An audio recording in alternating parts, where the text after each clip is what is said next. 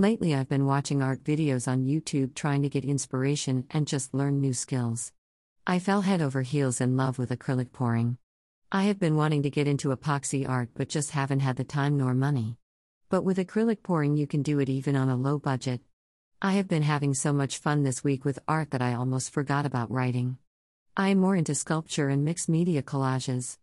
I guess I just like to build and make things. The messiness of acrylic pouring will take some getting used to for a tidy person like me. Well, as long as I'm not using chalk and pastels. Lol. Mixed Media Girl is someone to check out on YouTube. I really like her videos.